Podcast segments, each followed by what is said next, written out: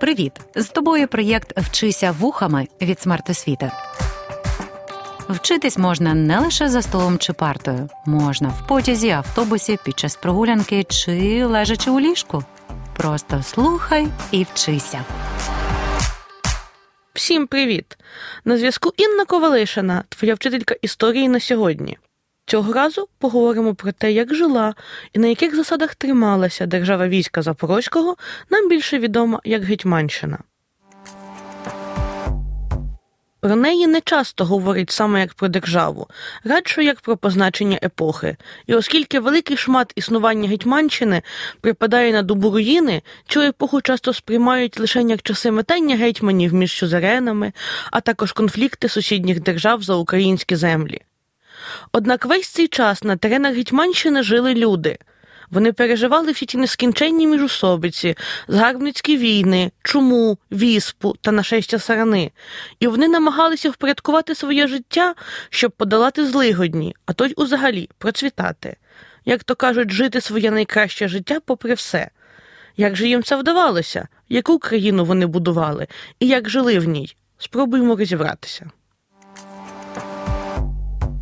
Гетьманщина утворилася внаслідок української національної революції 1648-76 років, коли боротьба козацтва за урівняння їхніх прав з правами шляхти сягнула такого розмаху, що по суті, стала початком кінця Речі Посполитої. В цьому плані українська революція виглядає цілком собі в тренді епохи. 30 січня 1648 року підписанням Мюнстернського договору між Іспанією та Нідерландами скінчилася Нідерландська революція. А трохи раніше, в 1642-му, почалася революція в Англії, під час якої монархія навіть на деякий час стала республікою.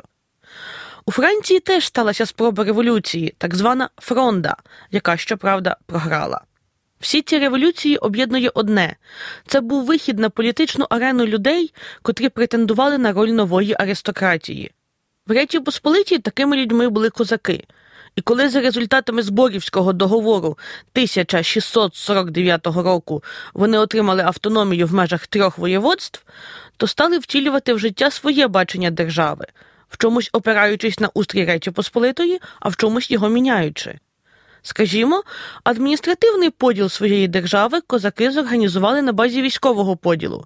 Найменшою територіальною і військовою одиницею був курінь, до якого входило кілька десят козаків певного села чи містечка.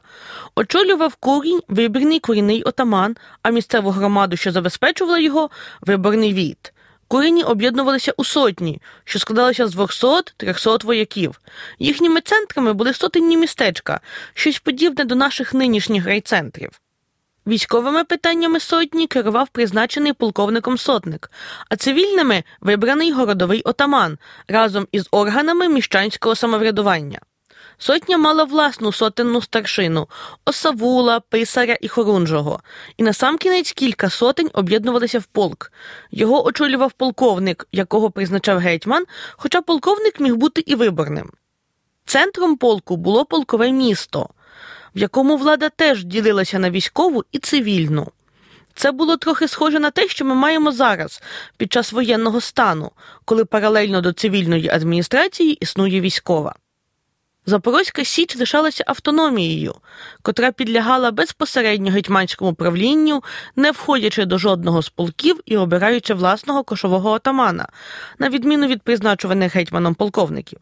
Кількість полків, до слова, постійно мінялася за час існування Гетьманщини і через зміни підвладних їх земель, і через адміністративні реформи. Зазвичай для розуміння приблизних масштабів називають цифру в 16 полків. Очолював державу гетьман, якого обирали на загальній козацькій раді, або пізніше на старшинській раді, де старшини голосували як представники кожного полку. Цей спосіб голосування зветься представницькою демократією і досі частково діє, скажімо, у США, де президента обирають не лише загальним голосуванням, а й голосуванням спеціальної колегії виборців від кожного штату.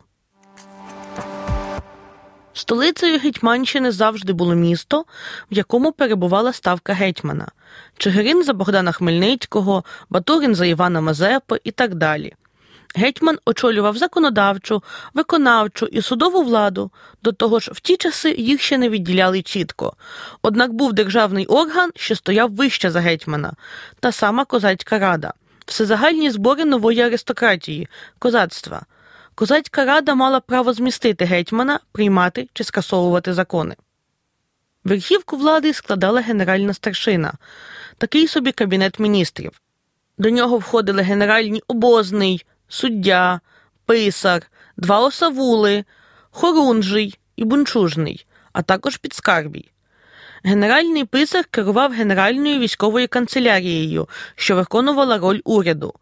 Генеральний обозний опікувався артилерією, був заступником гетьмана і в разі необхідності, скажімо, загибелі гетьмана чи його тяжкої хвороби, міг заміняти гетьмана на посаді до одужання чи нових виборів гетьмана. Генеральний суддя, очевидно, займався судочинством. Генеральний підскарбій опікувався державною скарбницею. Генеральний бунчужний опікувався дипломатичними та військовими справами, втім, як і генеральний хорунжий. Варто пам'ятати, що коло посадових обов'язків старшин у ті часи не було прописане так чітко, як зараз, тому багато з них дублювалися або мінялися в різні роки. В генеральних осавулів взагалі не було чітко визначених обов'язків. Посли інших держав описують їх як представників гетьмана в різних справах та різних місцях. На рівні полків і сотень порядкувала полкова та сотенна старшина, відповідно. Деякі міста мали самоврядування за магдебурзьким правом, інші ж були державними і управлялися війтами, що їх призначали з Генеральної канцелярії. Гетьманщина, як і решта європейських держав того часу, була становою державою, де лише один стан мав політичну владу. Однак цей стан в Гетьманщині був значно відкритіший, ніж в сусідніх державах. Серед козацтва загалом, і старшини, зокрема, були і нащадки реєстрових та низових козаків, відомі з часів до революції, покозачені шляхтичі, а також вихідці з селян та міщан. Навіть незважаючи на декларований державний антисемітизм Гетьманщини, відомі кілька старшинських родів єврейського походження, як от рід полтавського полковника Герцика. До того ж в Гетьманщині, хоч і не скасували кріпацтво на рівні законодавства, але Хмельницький фактично визнав вимоги селян, що покозачилися на початку революції, і вони також відстояли собі можливість бути особисто вільними і володіти землею. Ті ж, що лишилися кріпаками, теж отримали певне полегшення. Значно скоротилася панщина, а багато де її повністю замінили на чинш плату відсотками з врожаю. Фільварки на території Гетьманщини також щезли, їх замінили фактично фермерські господарства.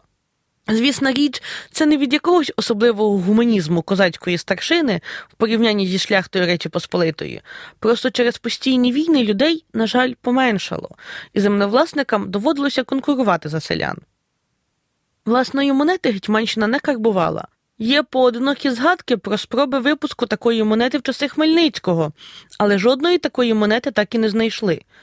Натомість в Гетьманщині користувалися цілим рядом валют: австрійські крейцери, німецькі гульдени або таляри, голландські та угорські дукати та ще купа різних видів монет. Були й гроші Московського царства, але оскільки їх найчастіше підробляли, то й ставились до них з обережністю. Скажімо, наприкінці 17 століття в Києві було два великих ринки, і на одному з них московські гроші не приймали взагалі. На початку XVIII століття в Гетьманщині потихеньку зростає кількість мануфактур. Спершу це винокурні та виробництво селітри для військових потреб. Згодом з'явилися й інші. Так, у 1720-х на її теренах вже з'явилися ткацькі мануфактури, де працювали сотні придильників і ткачів на десятках верстатів. На найбільшій суконній фабриці в селі Ряшки Прилуцького полку працювало близько тисячі людей.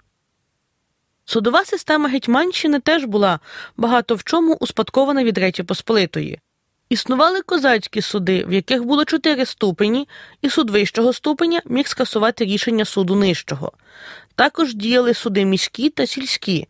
Справи духовництва розглядали окремі церковні суди. Судді були виборні, а суди здебільшого публічними. На Січі також існував базарний суд, який розглядав суперечки, що виникали між торговцями, кредиторами і боржниками тощо. Суддею на такому суді був базарний отаман або кантаржій. Це посадова особа, яка стежила за правильністю мір і ваг у торговців. найчастіше судилися, захищаючи свою честь, а розуміння безчестя було дещо своєрідним. Так, за матюки присуджували покарання суворіші, ніж за бійки. Втім, судячи з тодішніх судових справ, мат у чийсь бік був найчастішою причиною бійок. До початку XVIII століття усі особи розглядалися судовою практикою як правоздатні. Ну, за винятком неповнолітніх чи жінок, які могли судитися тільки за допомогою своїх чоловіків чи інших опікунів чоловічої статі, марнотратники, німі, психічно хворі та залежні селяни, якщо їхній пан не виступав асистентом. Словом, усі люди були дієздатними за винятком двох третин населення. Сторона, яка позивалася в судовому процесі, називалася актором, кредитором, інстигатором, чолобитником, а сторона, яка захищалася, возваною, злодійською. Звичні нам терміни позивач і відповідач з'явилися ближче до кінця того самого XVIII століття. А у 1743 році було укладено збірку законів із назвою Права, за якими судиться малоросійський народ. Зовнішня політика Гетьманщини не обмежувалася стосунками з трьома сусідніми державами, з якими укладали союз різні гетьмани. З самого початку українська національна революція цілком вкладалася в контекст релігійних воєн XVII століття, тож з самого початку до Гетьманщини більш прихильно ставилися протестантські країни і негативно католицькі. Зберігся лист, начебто написаний представниками англійського уряду Богдану Хмельницькому з міркуваннями про можливість антикатолицького союзу. Деякі вчені, зокрема Іван Крип'якевич, вважали його справжнім, інші ж сумніваються, чи той лист не підробка. Але достеменно відомо, що Гетьманщину активно підтримувала Швеція та князівство Північної, тобто протестантської Німеччини. Натомість з католицьких держав прихильно до Гетьманщини поставилася хіба Венеційська республіка, чиє посольство прибуло до Чигирина вже у 1650 році. Релігійні війни всередині Європи турбували Венецію менше, ніж боротьба з Османською імперією на морі. І посольство хотіло добитися приєднання козацької держави до антиосманської коаліції. Однак було складно вступити до такої коаліції, маючи з османами союз, хоч і тимчасовий. Тож Венеційське посольство ні до чого не призвело.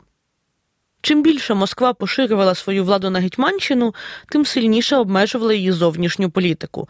Спершу гетьман не міг укладати міжнародні договори без згоди царя, потім взагалі втрачав право вести міжнародні переговори.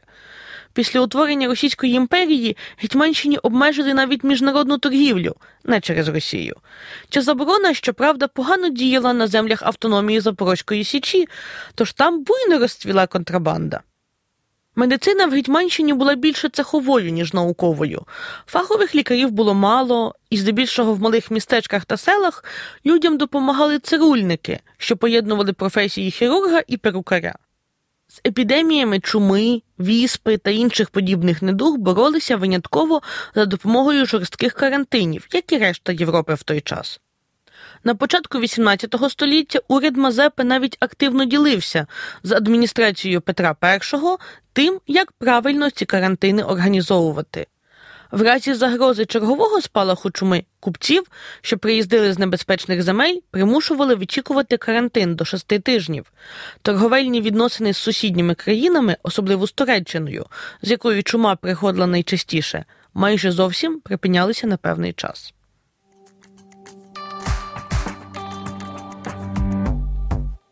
Підсумку можна сказати, що Гетьманщина, відділившись від Речі Посполитої, звісна річ, не стала відкидати весь той досвід державного устрою, котрий з Речі Посполитої походив. Козаки будували власну республіку, в чомусь схожу, а в чомусь відмінну. І відмінності ці часто були продиктовані необхідністю реагувати на обставини того часу, в який Гетьманщина існувала. Дякую за твій час. Обов'язково підпишись на наш інстаграм та розкажи друзям про цей подкаст. Щойно була Інна Ковалишина. До нових зустрічей та нових історій. Проєкт Вчися вухами творить громадська організація Смарт Освіта за підтримки Educo Foundation.